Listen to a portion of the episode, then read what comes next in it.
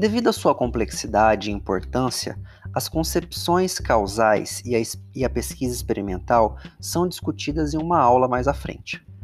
Porém, dou aqui alguns exemplos.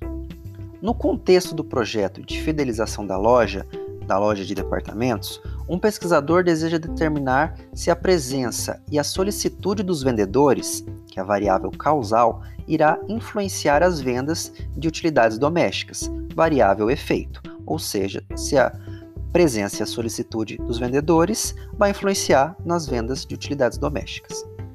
Pode ser formulada uma concepção causal em que dois grupos de departamentos de utilidades domésticas de uma determinada cadeia, comparáveis em todos os outros aspectos, sejam selecionados.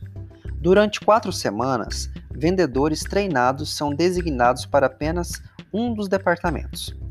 As vendas são monitoradas para ambos os grupos, enquanto as outras variáveis são controladas.